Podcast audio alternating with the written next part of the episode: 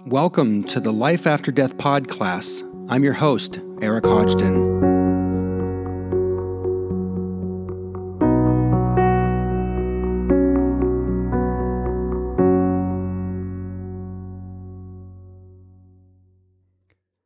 The impact of losing a loved one is so profound, it leaves us feeling like we're alone in our grief. It may be that the one person who you thought you could talk to about this or who could walk with you through this may be the one that you've lost. And while it may feel like you are alone, others have been on this journey and can walk with you on yours. Hey, everybody, this is Eric Hodgdon, and welcome to another episode of the Life After Death podcast the lessons to lead yourself and others after a loss. A few years ago, I attended a men's leadership and storytelling event in Florida. One component of this event is a storytelling session around a campfire that goes late into the evening. I was leading one of the campfire circles that night, and with the crackling of fire in front of us and the crickets all around us, each person in the circle was able to tell their story that they had been working on all day, and they were very powerful stories. When we got back to me, I shared my story of losing Zoi and the impact that it had on me and others uh, in my family and, and, and friends. And David, who was sitting across from me, sat with his head down, and by the time I got to the end of my story, David was openly crying. I didn't know if he was responding to my story or if it triggered something within him. Unfortunately, the leader of our event, Scott, was standing at our circle listening, and he walked over to David, put his hand on his shoulder to show some support and, and care. And since my story was the last one to be told that night, we ended our campfire session so that people could get to bed. And David didn't get up and go back to his cabin, though. He sat there thinking for a while, and he was still very much upset. And once everybody had left, Scott pulled me aside and said that David lost his stepfather, Bill, just a few months earlier, and that explained a lot. I went over to David and just sat next to him. I didn't press him for answers as to why he was upset or try to get him to stop crying. I just appreciated where he was in that moment. And I needed him to know that he wasn't alone. We sat there for a while quietly, too. Eventually, I told David that I understood where he was in his grief. I told him that I knew how hard it was for him, how much it sucked, and how much he must miss his stepfather. And then he began to talk. That's just it, man. I had a great relationship with him. I told him that I got it. I had a great relationship with Zoi, too. And I know how much it hurt that she wasn't around. And so while it's not the same as what he was feeling, I got it. I understood where he was. I asked David what he liked to do with Bill, and that seemed to change everything with him. He started to tell me about all those good times that he had together with his, his stepfather, how much they would l- love to go fishing together, or that Bill would coach David in baseball when he was growing up, and how much those moments meant to him. And it came down to this that when Bill died, David felt as though he was all alone. I mean, the person that he would normally talk to about stuff like this was gone. So, who else could he connect with that would get him? Who else could he talk to that would understand him? And who else would be that connection for him moving forward? And so when it comes to losing a loved one, that impact of that loss can be so profound that we feel like we are alone. We aren't. Others have gone through this before us, and they know how it feels. Whenever we have an experience in life, albeit good or bad, there are a lot of commonalities that bridge the gaps between you and I. When I lose a job, or when I lost a job, I felt like others understood what goes along with that, that feeling of anger and loss. And, and same thing with a divorce.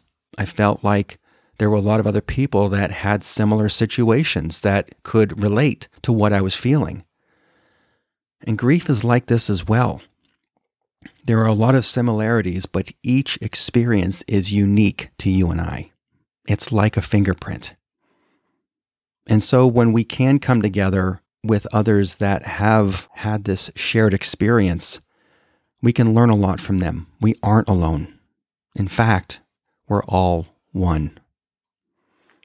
When we lose somebody, our ability to be able to come together and support other people is not only built in to us, it's a necessity. In the early days after a loss, we may not want to let anybody in. We may not want anybody around because we feel like we're burdening people with our grief. But we do need people in our corner. We can't do this alone and we shouldn't have to. I'm not suggesting that we don't have some alone time. Some of us need that. But isolation only deepens the pain. For David, his stepfather was the guy that he counted on. He was that one person that made him feel like he wasn't alone in the world. Bill helped David through a tremendous amount of struggle when David was growing up. And for you, that one person you counted on for support may be the one you've lost as well. So, when we do find ourselves in that position of feeling very much alone, what is it that we can do to help us connect with other people that get it? So, if you've lost a loved one and you're feeling like it's asking way too much for friends and family to be near you right now, I invite you to think of the situation like this. If one of your friends lost a loved one, would you want to be there for them? Most likely you would please know that you can reach out to the people that are friends and family that are around you and ask them, tell them what you need in this moment. It's okay to do that. It's not selfish. You're not a burden on them. Remind yourself that you would do the same for them as well. Because if we can't turn to our friends and family, if we don't feel like they're going to be the ones in our corner, the feelings of being alone are amplified. And if that just isn't an option for you for whatever reason, here are a few more. One, you can certainly go and speak to a grief counselor or a grief coach. I did that and it helped tremendously. Next, you can find a grief support group in your local community as well. And third, there are a few online grief support communities as well. Everyone needs something different, and what may work for you may not work for others. That's why it's so good to know what your options are, to know that you're not alone in this. And it's really important that we do find those resources to help us so that we know we're not alone. So, who's going to be in your corner as you move through this? And look, if you don't know that right now, that's okay. It will come to you. If you know someone who's lost a loved one, you can ask a few open ended, thoughtful questions like, How can I help you right now? Or, What do you need from me right now? And most importantly, How are you doing? By asking that very important question, it opens up the doorway for trust, deeper connection, and empathy. And when you ask that question, Simply be quiet and listen. Try not to wait for a break so that you can say something. Let them talk, let them vent. And doing this will make them feel listened to. And maybe that's all that they need in that moment. And if they ask you, what would you do in this situation? Share what you're learning here with them.